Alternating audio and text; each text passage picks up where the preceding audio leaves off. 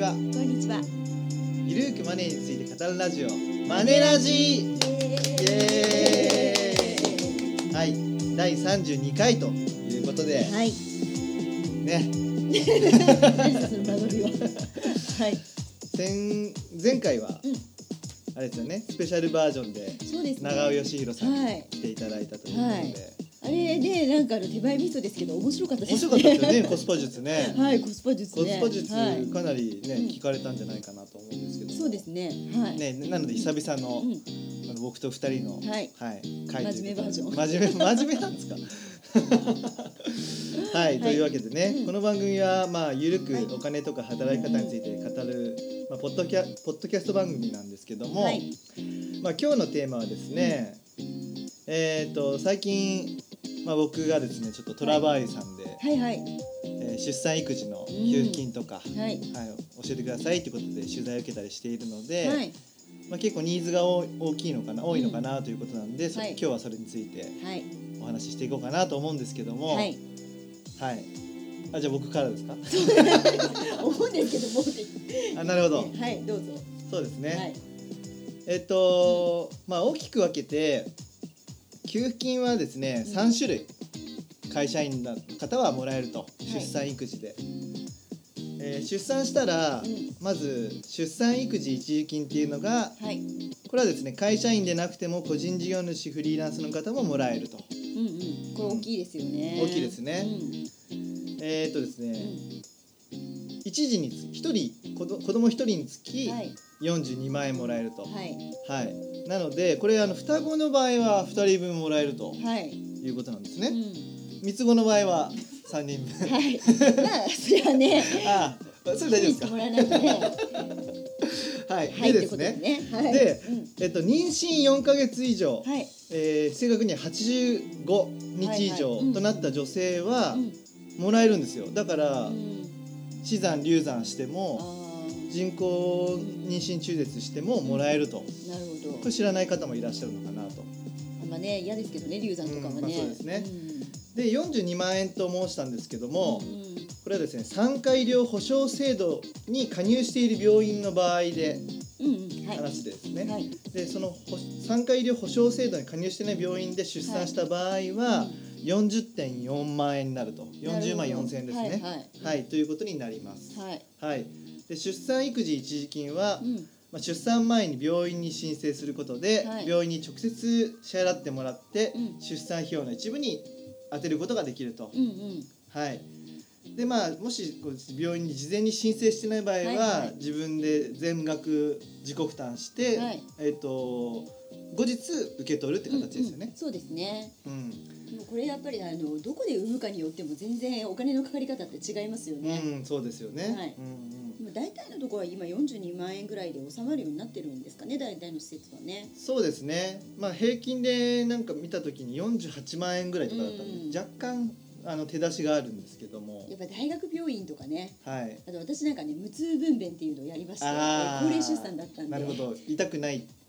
まあ痛痛みなしって書く無痛ですね。まあそうですね。はい、はいまあ、途中からあの麻酔を打ってはいはいはいやる分娩なんですけども、はい。はい。あれがですね、まあ、100万近くかかったんですよえ？高いですね。高いんですよ、あそうなんですえね。えでもほら高齢なんでもう痛み耐えられないじゃないですか いやそれはわかんないですけど。もうちょっといや若い子には分からないはいあるんですよ、体力の消耗とかね、なるほど。それではまああの産んだ後にすぐに仕事に復帰しなきゃいけないという、まあ、そういう事情もあったので、な。まあ、なるべく痛みを軽減するっていう意味で、はい。100万円ぐらいかかっちゃったんですけどなるほど。まあ、ただこう42万円いただいたのでねすごい助かりましたよ本当に。なるほど。はい、えーじゃあ。あじゃああれですよね。あと例えば仮に42万円未満でうんうん。出産費用がはい。42万円未満だった時は差額を受け取れるんですよね。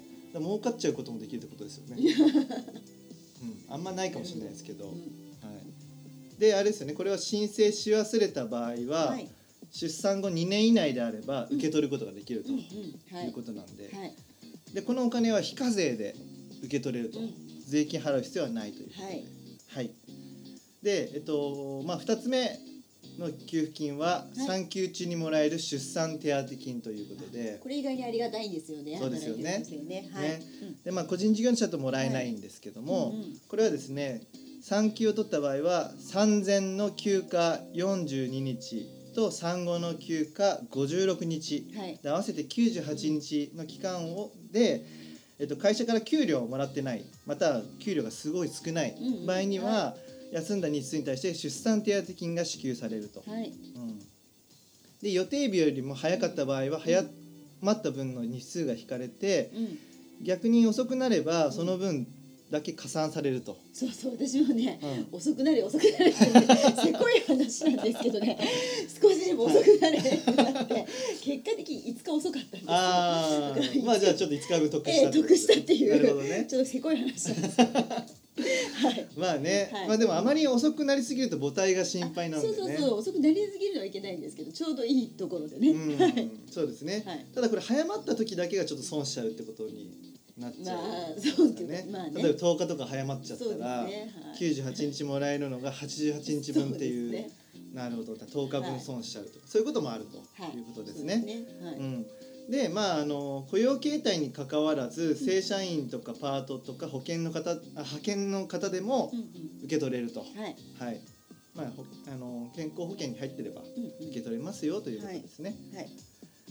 はい、でですね、えっと、ここちょっと注意点なんですけども、えっと、産前の休暇は本人の請求でも、まあ、与えられるんですけども、うんうん。産後の休暇56日間ははい。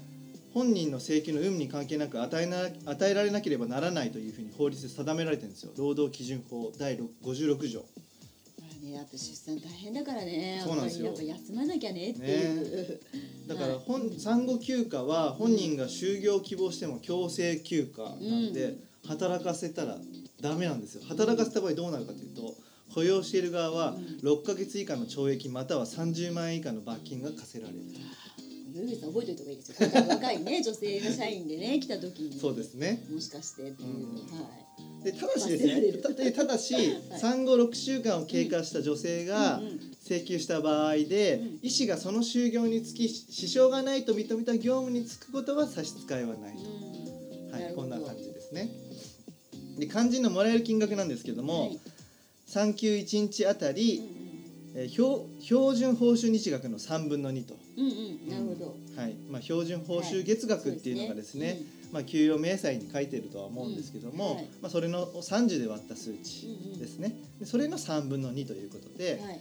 仮にですね標準報酬月額が30万円の場合は、はい産休1日にもらえる金額はですね6667円と。うんうんで98日間だといくらって言うと65万3000円っていう形になります、これで結構ありがたいんですよありがたい。っていただけるっていうそうですよね。えうん、まあだからあの出産していただいてありがとうございますっていうお金ですよね、え まあね頑張りましたってことまあです、そうですよね。はい。はい、はい、であとは最後3つ目ですね、はい。育休中にもらえる育児休業給付金と、はいこれは雇用保険に入っている方がもらえるので、うんうん。やはり個人事業主の方はもらえないということで、うん。うんちょっと辛いですね。はい。ねで、えっとまあ、原則として子供が1歳になるまで育休を取ることが可能と。えうん。はい、で条件としては、はい。休業開始前2年間に雇用保険の加入期間が通算12ヶ月以上あること、うん。そして育休後の復職が条件と。うんいうことですね。なるほど。だからもう育休取った後辞めますみたいなことであれば、もらえないということになるので、はい。はい、そのあたり気をつけていただければと。でもらえる額は休業開始時の、えー、と賃金日額かける支給日数かける67%うんうん。これ増えましたね。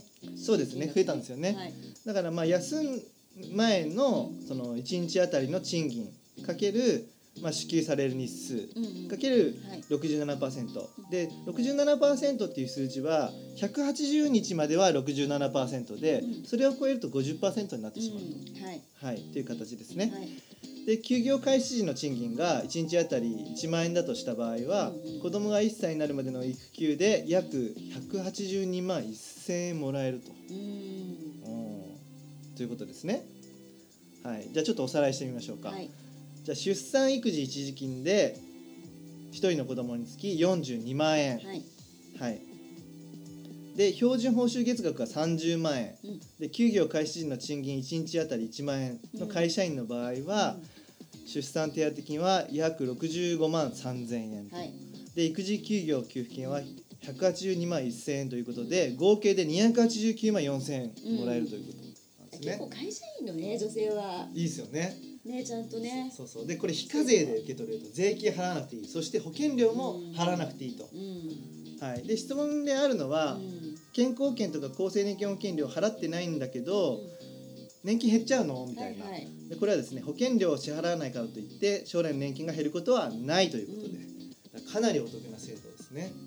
まあねやっぱそれだけやっぱり一大事業ですから子供を産んでね、育てるってことはねねやっぱりこう優遇あるとね、うん嬉しいよねっていうのはありますけども、うんなのでこう考えると意外に子供を産むってことだけを考えればそんなにこうみんななんかお金かかるのって心配になってると思うんですけど、まあそんなにねうん。こういうこう給付金制度を使えば、ん。あの大丈夫なのかなっていうのはあるんですけど、その先だよね。まあ、先結も局その。まあ先もそうなんですけど、長いよね。まあ、個人事業主にとってみれば、会社員のうちに産んでおいた方がいいっていうことに それは本当にそうですね。そうそうそう。うん。個人事業主の場合は自分でねん。出産子育てしている期間のお金準備しておかないといけない、一応まあすぐに仕事に復帰できるかもしれないけどそのお金面での不安はあるっていうことですかね。はい。うんはい。っていったところが給付金3種類というところだったんですけど、はい。はい。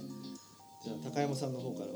私の方からねちょっと補足ですかね。あ補足ありがとうご補ざいます。足というか、まあ、はい。今のっていうんじゃないんですけども、はい。えっとまあ、子育てに関わるこう支援金って実はいろいろあって、うんうんで子供が生まれてからおそらく一番こう気になるのが子供が病気になった時とかなんか病院に連れていかなきゃいけないっていう医療費だと思うんですね。ああそうですよね。私も子供産んでみて本当思ったんですけど、うんうん3歳まではしょっちゅう熱出すしあもう本当にね病院に何回行ったかなってあなるほど。ひと一月のね1ヶ月の中で大体何回ぐらい行くんですか？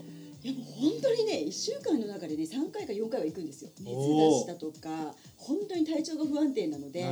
であの初めての子だとこれ本当に大丈夫かなってわからないので、うんすぐこう区の区の病院連れてったりとかあ夜間連れてったりって結構いろいろあるんですけども、そうするとやっぱり医療費大丈夫かしらっあなるほどなるほていうのど。が気になると思うんですけど、はい。えっとね、子どもの医療費をあの自治体が助成してくれる乳幼児医療費助成制度っていうのがありまして、今これほとんどの自治体でうん。やっている制度なんですね。はい。で実はこれって自治体によって内容が全然違うっていうなるほど対象となる子どもの年齢だったり負担の範囲が変わると。全然違うんですよね。はい。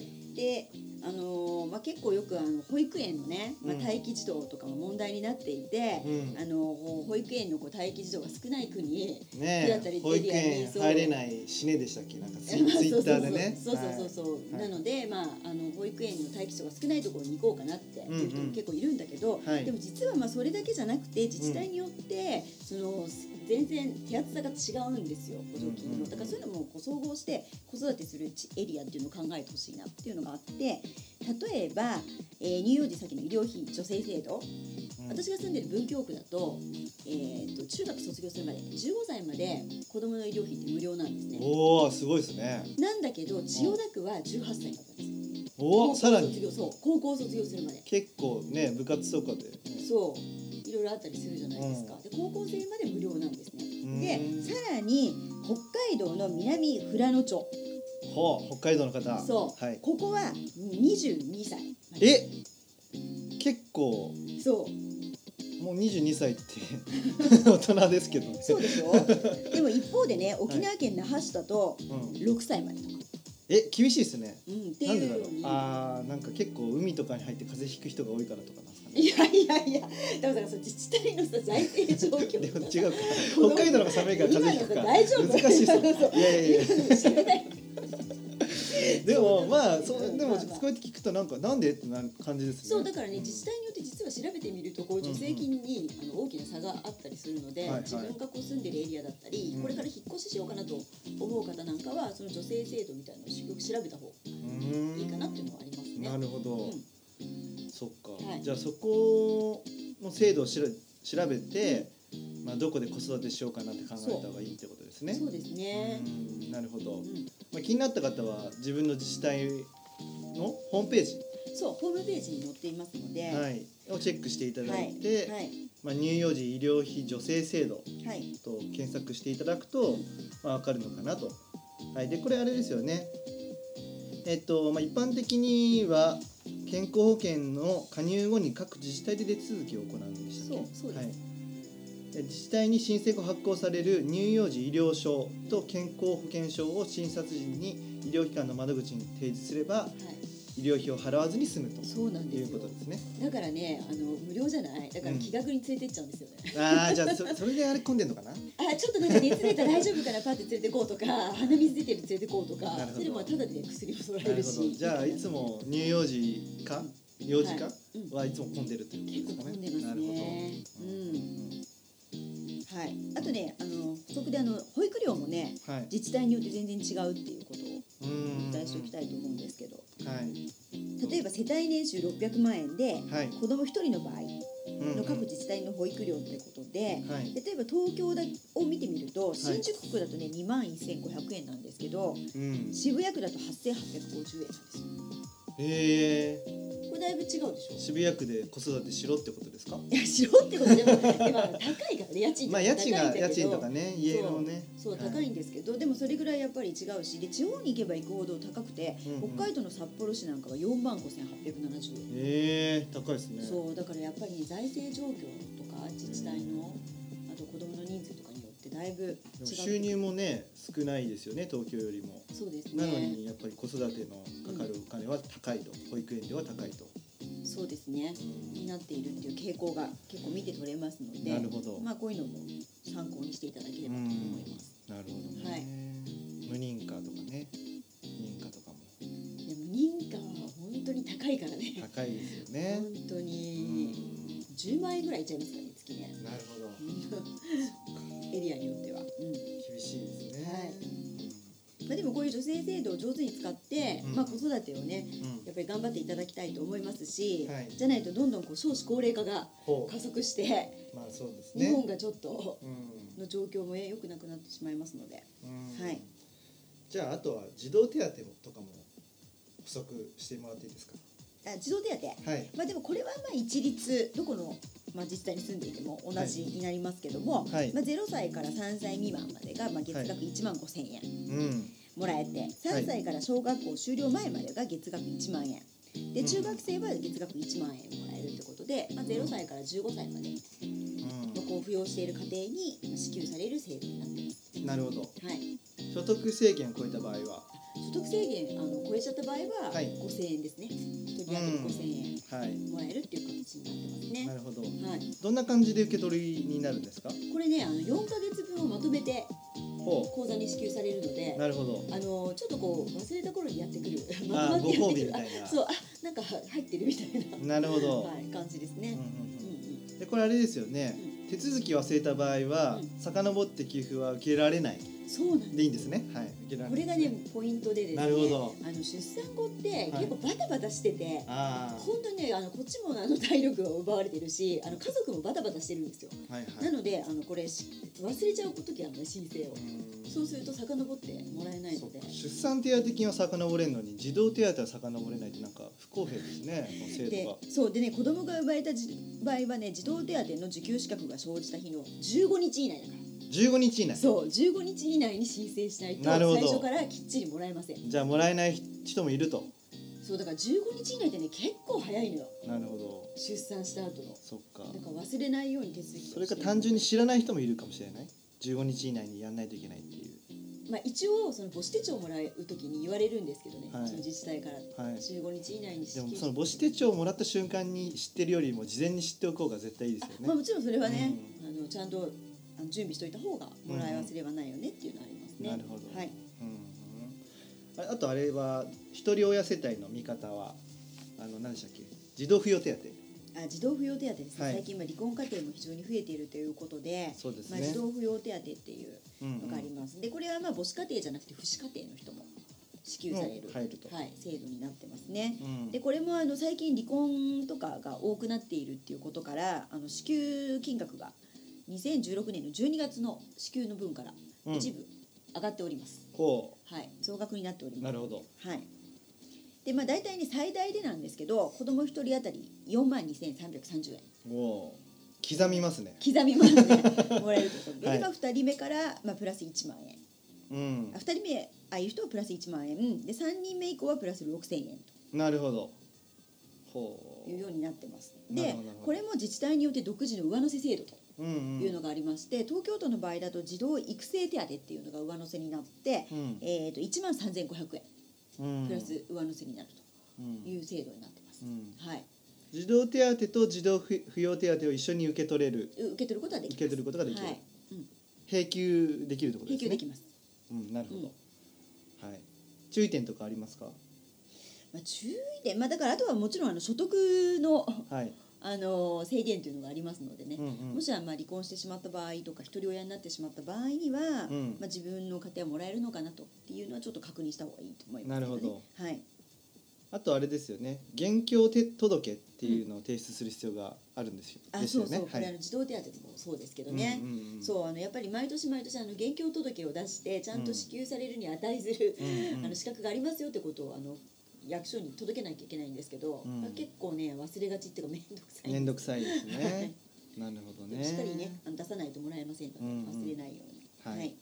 といった感じがうん。給付金制度、そうですねっていう支援金感じですかね。含めてね。はい、うん。まあ、これはうん自動的にもらえるんじゃなくて自分で申請が必要っていうところですね。そうですね、お得な制度を使うか使わないか、はいまあ、知っているか知っていないかも重要ですけど使うか使わないか、そうそう。使わないとねうもったいないですから、ん。行動こそ全てと。はい、はい、人生を変えるのは行動ってああなるほど。今日の名言ですか？名言ですね。はい。はい。そういう感じですかね、はい。時間も来てしまったとはい。いうことで、はい。